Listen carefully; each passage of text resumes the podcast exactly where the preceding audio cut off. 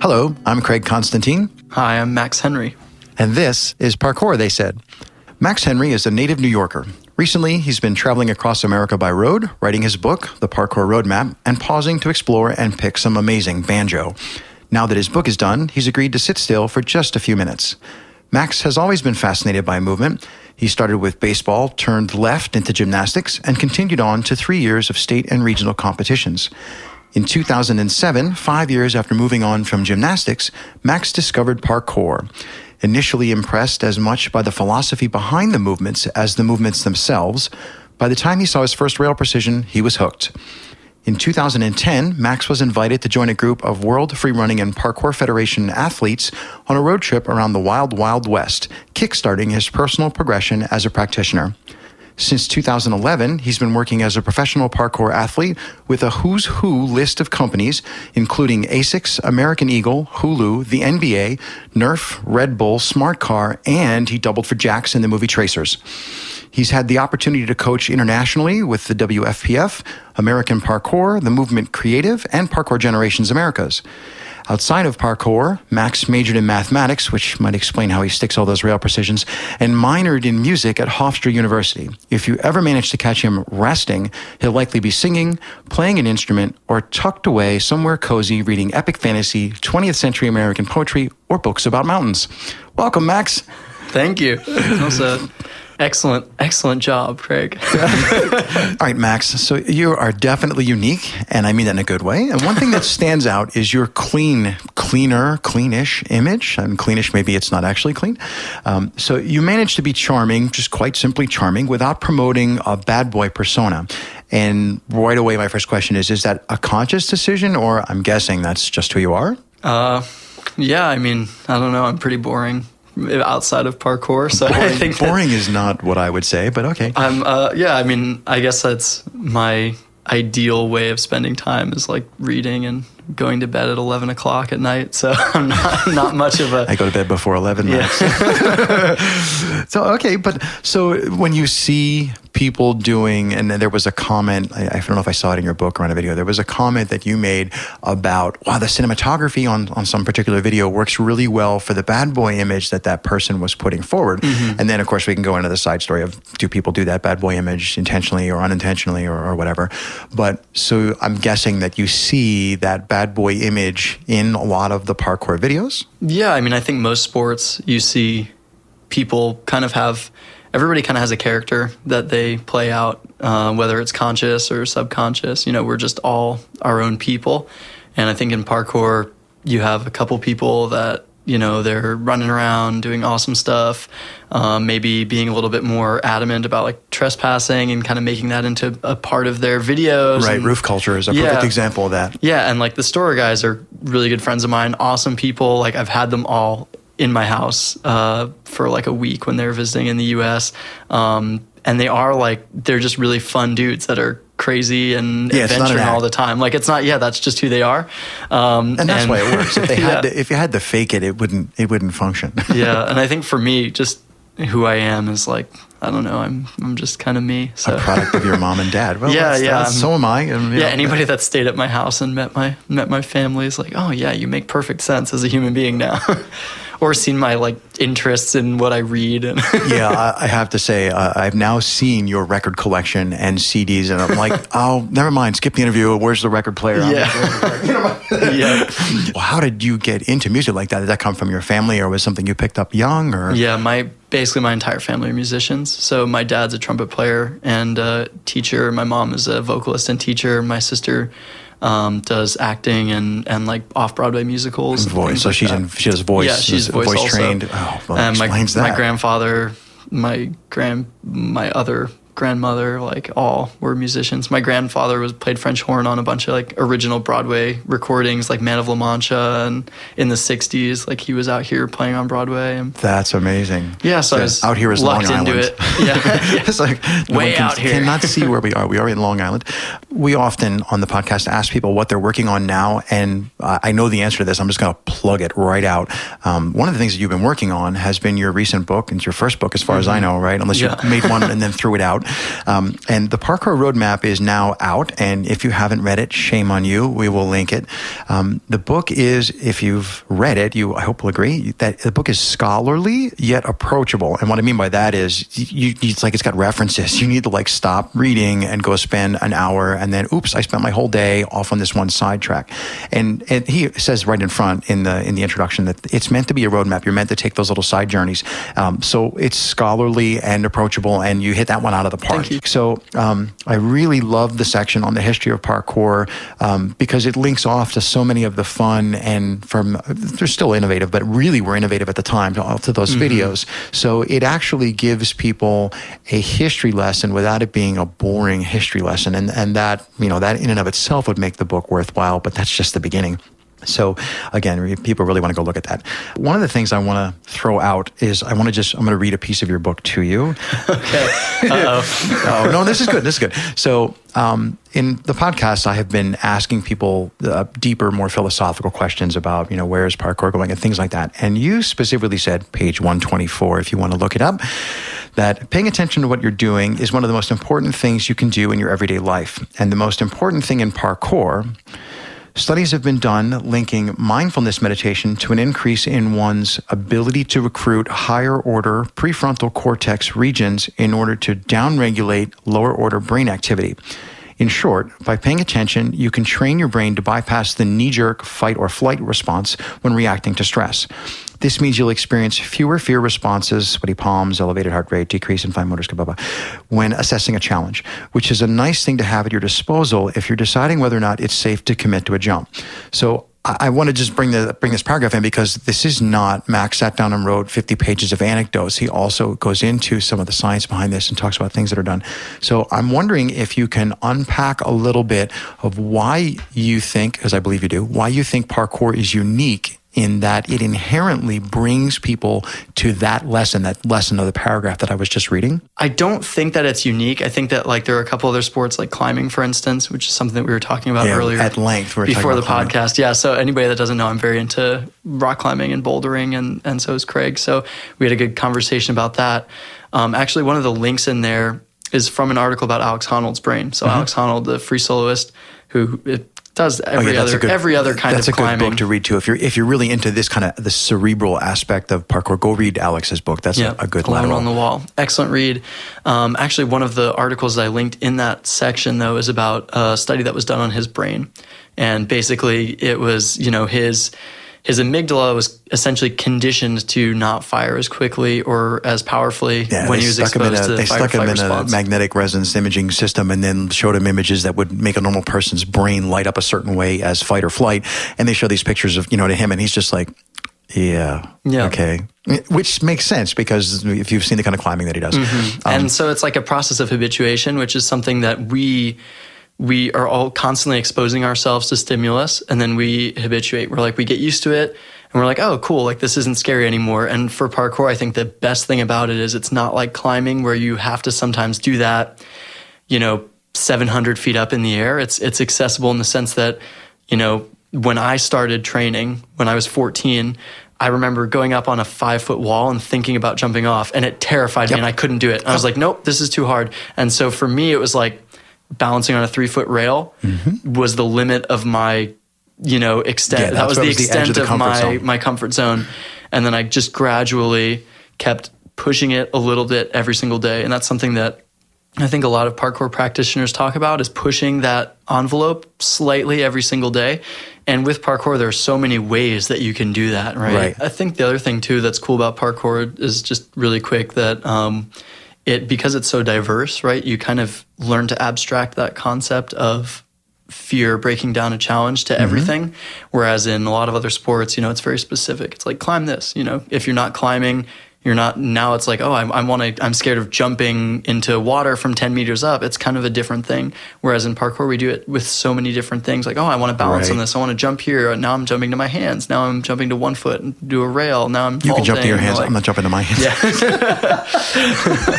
So I, but I get your point. I think you learn to kind of abstract that um, more quickly than you might in, in other sports. So, one of the projects that you've worked on recently um, with Jesse Danger uh, was to go and work on the, I'm going to call it the water project because I want to let you explain it a little okay. bit. So, just give me the, the brief version of what you did and why you went to Africa and why you were there.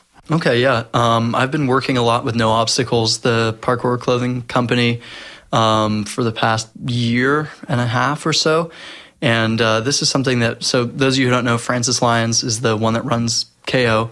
Uh, really amazing person. He's the one that kind of initiated this whole project. He had been to Africa working uh, with a water and sanitation kind of nonprofit uh, three years ago, and it was something that really affected him. And Francis and I had talked for maybe the past two years about using parkour in some way to benefit other people. And the first thing that we realized that we could do with this project is that we could basically use parkour as a flashy thing to get kids interested in raising money. So we went to a couple schools in the Northeast, brought you know our gear from with movement creative yeah, set up, and, right. and, set up and we ran these little classes and, and some events brought some ninja warrior people and these kids are like wow this is so cool there's all these amazing athletes that are passionate about water and sanitation improvement in developing countries let's help them raise money and the teachers loved it because it's you know math Right. and science and physics. So six and reasons social why they change. would love that, right? yeah Kids are interested. One, you know, right?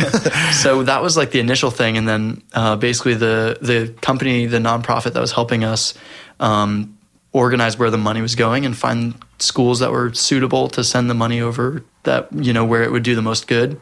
That nonprofit basically said, "We would like to send you to Africa to work with some of these schools that you've been helping." Uh, teach parkour there, have that firsthand experience so that you can be a more powerful ambassador when you come back to the U.S. and keep working with these other schools. So we went out there and we coached um, at at five schools, which was an amazing, mind blowing, really cool experience because it was so similar to coaching in the U.S. Um, while also drastically different, Different. in a, like a handful of ways. But you know, you really do get that whole wow, everybody's the same and everybody likes parkour. One of the things we were discussing earlier had to do with um, how parkour is maturing. And we, and we went off on a long discussion about climbing.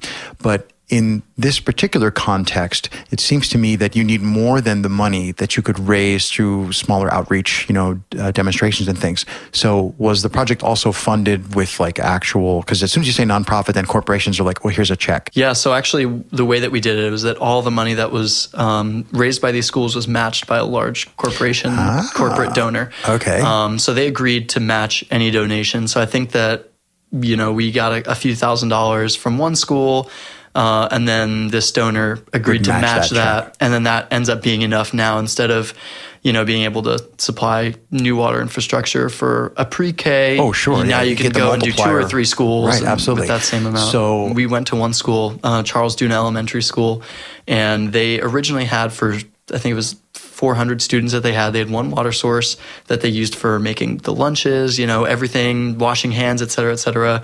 The sanitation was non-existent, um, and that was a school that Francis visited three years ago when they had started putting the infrastructure in. We went back. They have now bathrooms that were as clean as any in an American middle school or elementary school. Um, they had a great lunch program. They had a chess team because they weren't worried about water and sanitation. They were able to buy computers. Computers. So they have kids that are like learning international business, uh, so they can, can compete in a global market. You know, and these are the same kids that meanwhile they go home and their homes still have no electricity, no running water, no sanitation, no plumbing, no trash pickup. Um, you know, they just leave their trash wherever they can because there are no there's no services Right, for there's no waste infrastructure management for that. Um, and so these kids now have a school that's kind of a safe haven for them, where they can go. They have a community that's supporting them, inspiring them to to become better uh, forces for good in their community. And once we saw that, you know, it's like who really, as long as you know, it's not drug money. Like, where's this money coming from? Um, but like, obviously, you you want to question a little bit, but at the same time, when you see where you know how much good it's able to do in the right hands um, and that's what the nonprofit that we were working with was making sure it was going to schools that were there's no corruption and that the money was actually Right, going to money be could actually be used, for the infrastructure that we thought it was going to be. for. exactly and so seeing that was just so powerful that it, it kind of put me in that place of like wow i'm i'm speaking from a place of privilege saying you know oh let me question where this money is coming. Like i have the ability to do that. We were discussing that climbing has obviously made the transition from being grungy guys kind of trespassing in a state park, buying large nuts at the hardware store and like throwing them in rocks and just like climbing on stuff and pounding in pitons and things. And has transitioned from that, let's call it the late 60s, have transitioned all the way now into not just a global phenomenon with magazines and, and tech gear and main companies, but it's also been accepted in the mainstream. People don't go, oh, you're a climber. You know, they, mm-hmm. there are a few of those people, but the vast majority of them, people go, oh, you're a climber. Oh, so, oh, you teach climbing, then obviously you get paid. Or, oh, you own a climbing, a climbing gym. gym. Yeah. Right, exactly. It's like this totally legitimate, straight up thing. And it's not just in America. It's not like it's only because it's here. So my question is, and the thing we were discussing before is, where do we see parkour going? I mean, I absolutely see this as being kind of the the last four or five years, and I think the next four or five years, I feel like are potentially the most important years in the development of parkour on a global scale. And that's kind of one of the reasons I wrote my book. For instance, um, that's something I'm very passionate about in general. Is just how do we keep parkour something that is at least sort of similar to the thing that I fell in love with when I started training and keep that magic alive. Um, and so for me, the book was something that I thought I could do to help. It's like, can I put together, you know, a bunch of the things I saw on forums back in the day and kind of create just a list of resources for yeah. people that are jumping into the sense, sport it's now. A survey of parkour. And how do we coexist among ourselves. You know, that's something that I've also seen from the beginning. You know, it's such a powerful personal thing that you've seen basically as long as parkour has existed, there have been conflicts with people about how they want to express themselves through movement and sure. and how they you know what they want to call it whatever the reasons are It, from the days with David and Seb and Yamak mm-hmm. and then until now you you still see that kind of uh, that kind of stress and for me one of the most important things that I see is like I, I want to I want everyone to try and just chill out and and mediate you know? So that's like something that that I like doing uh, in my own life and in my own training is like I love taking different groups of people and just being like hey guys like we do the same thing. We all want to like have other people do it safely right. and intelligently and like be able to make a living off of it like let's work together instead of yeah, of and we're finally getting to a point where at least here in the states you can walk up to a random person and when they say, What are you doing? There's a 50 50 chance that they know the word parkour, which is like delightful. Five years yeah. ago, no one knew the word. You had to spend 10 minutes explaining you know, what's even going Casino on. Royale? Yeah, I'm, I'm, a little sick of saying that, yeah. right? So now we're reaching a point where we're really getting the, the knowledge penetration into the general global mm-hmm. public. And there's sort of, I think, a flashpoint approaching where somebody's going to grab a hold of the message. And, and maybe it'll be um, a large publishing company who puts together a print magazine and just decides to put it on the checkout counter aisle in every supermarket on the planet. And whatever we thought parkour was, just you can forget that. It's going to be whatever yeah. they think it is in the magazine. And then we can have an argument where we, like where skating did, where they tried to split back off and have sort of the counter skate culture. Mm-hmm. So, and I agree with Max that the, the goal here, it, and when I say here, I mean globally for parkour, the goal should be to make sure that we understand the image of parkour as a whole that we're creating. And that's not an idea that I made up. Others have said that too, that it's important that we think about when we share an image or share a video or write something or don't share an image or we don't share videos or we don't write things. we're creating an image. Yeah. Uh, I mean, I would say that's definitely true, especially with media. You know, the story that you tell people is the story that they'll believe, and that's the story that you become. Uh, and so for for parkour, we have a bunch of disparate stories that are being told right now, where you have people that are doing you know their own thing, and I think the important thing also is that you know you don't want to suppress anybody's like creative rights. You, you, want everybody to be able to express themselves. Uh, I just think it's important that the people who are doing so are taking responsibility for their impact that they have on the global community and the way that parkour is being viewed. And that's something I think that Storror, for instance, um, has done a great job of recently. Storror and Storm both have kind of taken a, a change of direction with their media lately, uh, especially the last few videos Storror made one with their new year's resolution. It was like we want to teach people more mm-hmm. about parkour all these things. And so you know i think that it's great because they're obviously a group that has tons of influence. They make amazing content. They're amazing athletes. They're traveling all over the world and to see them make that you know roof culture asia which a lot of people in the parkour community might be like sniffing at and like oh that's what is this like this is the exact type of thing we don't want to promote for me i think it's dope Yeah. and i'm like heck yeah like they're pushing it to a level that nobody has taken it to since the yamak in terms of you know like how novel it is and right, what they're pushing doing the envelope of no one's done that yeah, before. and that's that's amazing. Like that's how that's the other way that the sport grows, right? It's not just like you can't just have like oh we have gyms and a bunch of kids are learning at like how to do vaults. Like you also need to have those people that are doing gnarly stuff to to keep it interesting. Um, but on the same research and development on the fringe. Exactly, but then you also have them balancing it out, which they've been doing lately with just normal training uploads and a little bit more kind of talking about their goals, things like that. And I think that's amazing. I wish that you know every every major group would just do that once in a while because they have such big fan bases that getting that perspective Right. out there is really important. Yeah. And a lot of the people that I've spoken to, other, you know, elite athletes from around the US, around the world are all we're on the same page where everybody, you know, whatever your affiliation, everybody's just like, I want to preserve what I love about this and I see parts of it kind of leaking away.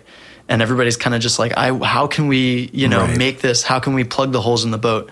Um, and this is actually, if you don't mind, I'd like to take this in a slightly other, a slightly Sure. new direction uh, where we were talking about the future of parkour. And I do think that actually something, uh, my the sixth chapter in my book is about kind of where I see parkour going in the future, and that really got me thinking about how parkour is evolving compared to other sports, and and looking at kind of the history of other extreme sports, urban sports, and I'm very I have a very positive view. I think I think the way that parkour is going right now is actually really really exciting um, for a few reasons. I think that for a long time, as athletes and you know business owners, et cetera, gym owners, we've been kind of looking at things and saying this is parkour's big break. You know, like oh, Casino Royale, that's going Right. to come out. Yeah. Everybody's going to know Oh, parkour. wait, this is Here's the exactly. moment. Oh wait, it didn't.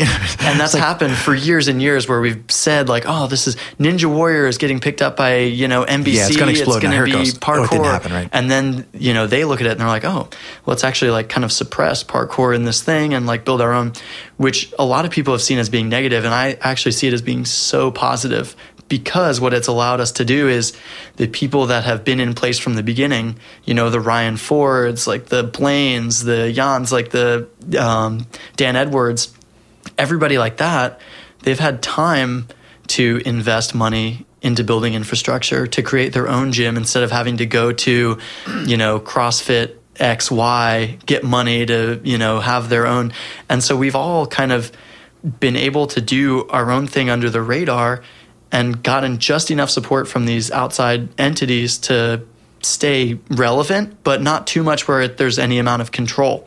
So it's been, to me, it's really interesting because I think that we, as a community, still have the reins. Like we're still, you know, we're riding the horse and we're in control. And it's not like we have Red Bull on our back that's got a switch hitting the horse's butt. Yeah, in, in some way, the the whole global parkour, everything, the you know the the amount of money being spent on it, the, the shoes, the clothing, all this stuff, it's all so small Mm-hmm. that sort of the corporate powers don't really care yet. but I, I see that as being positive, and I ultimately see, um, even if you look at competition, things like that. Um, and uh, for instance, what, what you're saying about the global market for all parkour goods, say you take the money that every major parkour team makes off of selling merchandise and every parkour company. That's still maybe one one thousandth of the um, amount right. of mark, you know, money that like We're happy if we can Nike pay for spends airfare, on, right? Yeah, You know? Nike spends like a thousand times that much on marketing one shoe. Right. You know, so they look at something like parkour and they're like, there's no market for it. And for me, you know, I see it as I would much rather have that be the case where these companies like, there's no market for it, there's no market for it. And then by the time they want to come in, all the gaps have been filled. It's like, oh, there's already clothing companies that are grassroots. There's competition formats Right. that are grassroots. There's gyms that are grassroots. The, the X and Y, it's all been covered by people in the community that have the community's best interests at heart, that have been training for 15 years, that, you know, want to promote a safe, you know, practice of parkour. And that transformation, where the where the whatever the sport is you're talking about, that whatever the activity is, that transformation is just a generic thing. It happens with every activity and every sport, mm-hmm. and you get one moment where it explodes like that, and then the horse is out, and and it's over. So, yeah, I, I think you're right that we definitely need people definitely in the parkour scene in the parkour community, they need to start. Um, you really have to sit down and say to yourself, if I've gotten something that I um, value and appreciate out of parkour, then I have a choice. Uh, I can either say thank you and, and go onward with whatever I'm doing, or I can say I have the responsibility to stop and to also allocate some of my efforts to passing that gift on. And that's that's actually how you save it. That's how you make sure that parkour maintains whatever it is that you think it has that's great. You keep that alive by keeping it alive. Yeah. I think it's also, you know, a, little bit for me as somebody who's trying to make a living off of doing this awesome, awesome practice that we do. It's a little bit inspiring. Um, I know a lot of other athletes that are, you know, working two jobs, working one job a week, trying to train full time, and they're just like, oh, I don't know how much longer I can do this. Um, and it's it's frustrating to see amazingly talented athletes, people who are so passionate about what we do, and that have the skills to really be great ambassadors for the practice of parkour that have to drop out because they're just like, oh, I got to pay school loans, I got to Right, do this, I got to right. do that, and then to me, it's like everything. I always tell them, I'm like, look at this, you know, look at look at all the gyms popping up. There are opportunities. Like it's just kind of for me. I, I I don't, and I'm in terms of the aha moment. When does parkour get huge? I'm really curious when what could happen. I think it would only be visible in hindsight. Like you can look Yeah. back and find the aha moment for the internet. You can find the aha mm-hmm. moment for mm-hmm. skating, but only in hindsight. You're never going to spot Yeah. it as it's happening to you. Uh, it's crazy to think though, because like I, I feel like so many things have already happened with the with parkour. Where you've had it's been in movies, it's been in music videos, it's all over the internet, it's gone viral, it's been on TV. There's been TV shows, all these things, and you're What like could still possibly be left, right? Well, well here's one for you. I'm not going to name names, but I happen to know somebody who recently went to Antarctica and did parkour on a cruise ship. Mm-hmm. And and after the fact, we were, I, we were talking, and somebody else said, "Oh my goodness, you were the first person to take parkour to the last continent." And, and we were just like, "Oh my goodness, that's actually what really just happened." So Yeah. uh, the only point I'm making is there are still things to be done, and and if we knew what they were, then they would be done. So Yeah. there's still tons of opportunity out or there. Or, you know it gets in the Olympics or whatever the for better or for worse whatever happens there you know Right. that's another thing that you know people have been talking about is parkour in the Olympics the X Games and I look at that and I say what athlete because there are people that are like I want that to happen now like that'd be so great for the community the exposure and I look at that and I say what athlete from any team you know if I were on I work a lot with KO Nike comes up to me and they say, "Hey, you know, we see you're going to be on the Olympic team 20 whatever 2020. We'd like to offer you a seventy thousand dollar salary, yeah, like right. any any money, They- like any parkour athlete. They're like, what ten thousand dollars a year? Like, oh gosh, Five digits? Yeah. I mean, you know, right. yeah. So then I'm, I look at that and you're like, these are people that are literally struggling, struggling to survive. How are they going to say no if a big company comes in and offers them any money? And for the Olympics, obviously there are rules with sponsorship and things like that. But um, if there were any kind of major sponsorship like that, it would be hard for somebody that even if they're the face of their own team to say no, just because of the comfort that that would bring Right. to their lives. And then you have now maybe that happens to the right five or six people. Now you have maybe the five biggest teams and faces of parkour for a lot of the kids that are, you know, now those all Right. dissolve, things Now fall it's on the apart. Wheaties and- box, right. And then it's like, okay, now who's going, who, you know, where the grassroots teams, where the organizations that have been working for years? All that could be undone with like five contracts Right. to the right people. Well, and, and I think it will. Which is that, scary. That's going to happen. Like those. But you know, hopefully, fingers crossed that it takes eight more years or 12 more years where then you have gyms that are in place and apex is like oh we opened up our 30th facility in america so Right. we can offer you this contract uh, th- instead of Right. Under Armour or you know Well, I think that there's um, more and more uh, inroads being created to primary schooling. So parents are now open to parkour being like a regular thing. Like my kid's in karate, your kid's in soccer, and my kid does parkour. And it doesn't even make an eyebrow raise anymore at mm-hmm. dinner parties. So as that has now happened, then that creates an economy for that. And then those kids grow up never really thinking that parkour is exceptional in a bad way. They, it's exceptional because it's fun and they love it, but it's mm-hmm. not exceptional like only weird people do that. And and and that's Which is true.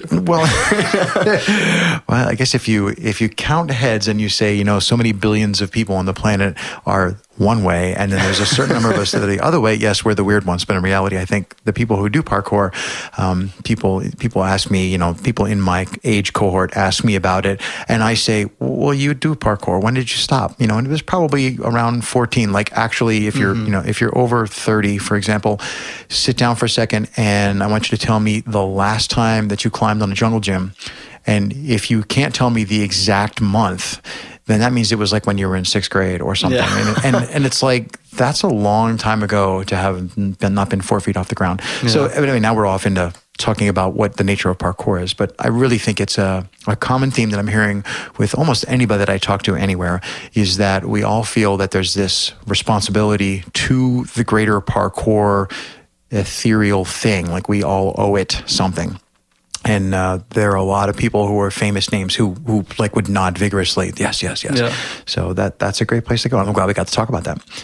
So in every podcast episode, I try to get to asking the guest uh, if there is a story you would like to share, because as I said often, the parkour community is full of spectacular stories, and what I'm really interested in is a story that's special to you. So one that you're passionate about. Uh, it can be an insight. It can be pretty much anything.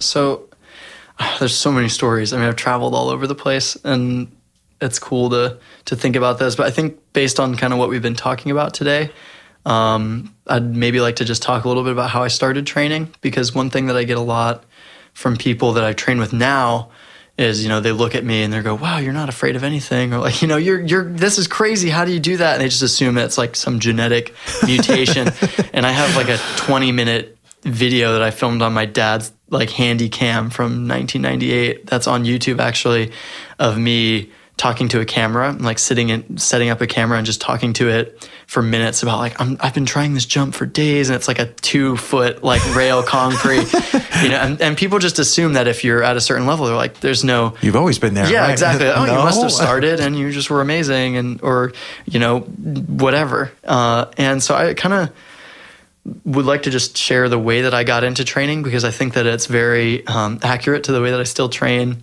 And it's kind of very true to, it explains a lot about who I am and how I train. Um, so, my best friend Calvin, who was my initial training partner, we didn't have a computer uh, when I was a kid. I didn't have a computer until I was 15. So, we used to go to the library, hop on the computer.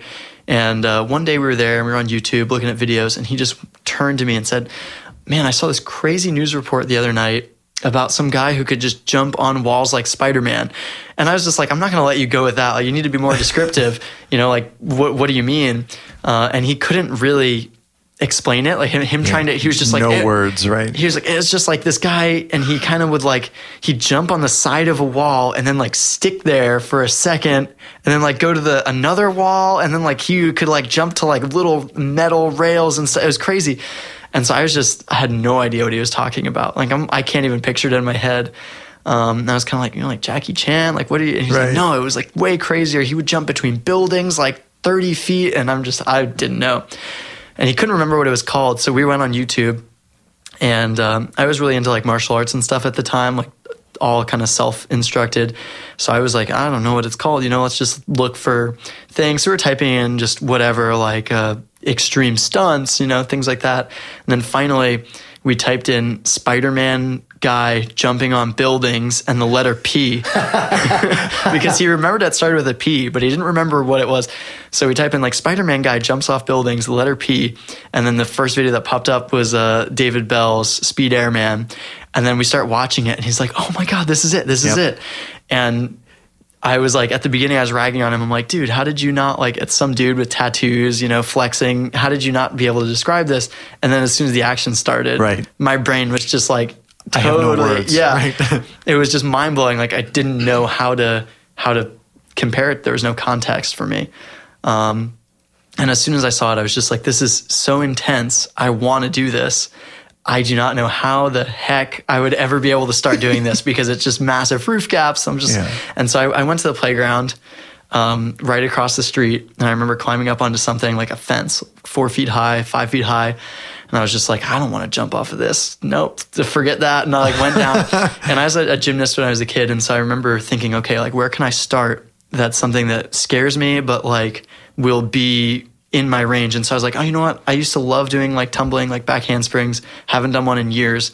Let me see if I can do it. And I had probably for two hours stood in a field and just tried to con- commit to a back handspring. And I had never experienced that level of mental frustration until that moment. Because even as a kid in gymnastics, like you have a coach, you have mats, you know, they're oh progress on, do it on the trampoline, do it into the pit, whatever. Right. As soon as you're stuck, they give you the, here's the wedge, here's Exactly. The, yeah, here's the mental suggestion. So so it was fall, and I remember just piling a ton of leaves into a pile and like flopping onto my back for an hour, just like, oh, okay, this is the worst that can happen. And I'm like basically just jumping up in the air and like landing on my neck, like, okay, I can do that and I'm safe. And finally, my buddy Calvin's like, I gotta go, I gotta go. Like, I my mom needs me home. And so he had to leave, and I was like, well, I don't want to do it alone because I might die and no one will know. and so I finally committed to it, did it totally fine on my first try. It was like perfect. And I was just like, of course, like that's how it would happen. Um, and I just remember that mental process was really crazy. And then there was still like a, a moment though where I didn't know where to go after that. And then this is what I told Blane when I met him when we were hanging out in June at the American Rendezvous. Um, I remember I was like scrolling through videos. I saw an old Cambridge video, which I watched of training in 2000, summer 2006 training in Cambridge. And then I saw Blane's um, Excelsior video. And when I saw him do a rail precision and stick it, yeah, it's like, did they freeze the video? Oh, no, yeah, no, it was movie literally still running. my brain literally was like, forget everything else that I've seen. Like, if I can land on an, a rail and stay there, like I will be happy with my entire life. Like I'll never. Like, the meaning of life is a stuck Yeah. rail pre. to me, that was just like the most amazing thing. I just like I didn't know it was humanly possible to have balance. That was good enough to do that. And so I, I remember in June, I went and told I was like Blane, yeah, like when you when you did that a couple of those rail pre's in the Excelsior. Um, it was literally like life changing for me. Like I saw that and I was just like, I didn't even think a human being could do this. And then he just turned to me and he was like, Well, I think you've uh, gotten the whole jumping to rails thing down since then. Yeah, we can move on to something else. So it's funny because to me, like I look back at that story and I have pretty much the exact same approach. Like I was a wuss, figured out a like less wussy thing to do that still was scary. You know, managed to like commit to it after a long time. Got it really easy on my first try, and then decided I didn't like flips and wanted to do rail precisions. And that basically sums up my entire parkour experience since then. so that's ten years of parkour training in a nutshell. All right, and of course, the final question is: Can you describe your practice in three words? I was thinking of one earlier, which I think is is pretty pretty accurate. Although it's kind of like a, I feel like it's a dual edge. When I first started training, I would have said jumping and thinking is is basically like my entire training That's process. three words: jumping and, and thinking, you know, and, and thinking about jumping. Those are kind of both both my my things. And then now, what I've been trying to get to is is basically uh, jumping without thinking. Mm-hmm. so that's kind of been the process is like developing the habit, thinking about it, you know, analyzing it, tinkering with all the techniques, and then now at the point where you kind of just throw all that out the window and say, all right, it's all ingrained in my body. I've done 50,000, 100,000 repetitions. Now I need to just trust that it's all there. So I guess those would be my, I guess that's kind of like a nine word process, but that's the evolution of my, uh, The evolution of getting down to jumping without thinking. Yep. Because if you start there, you're just gonna f- fall apart. that's how you. That's definitely how you fall apart as a human being. you just break immediately. Terrific. Well, thank you, Max Henry. We appreciate your time and energy today. Thank you, Craig. That was super fun. And of course, there's a website. Visit parkour.theysaid.world for this episode's notes and transcript. The site also has writing from people around the world, and everything is available in a dozen languages.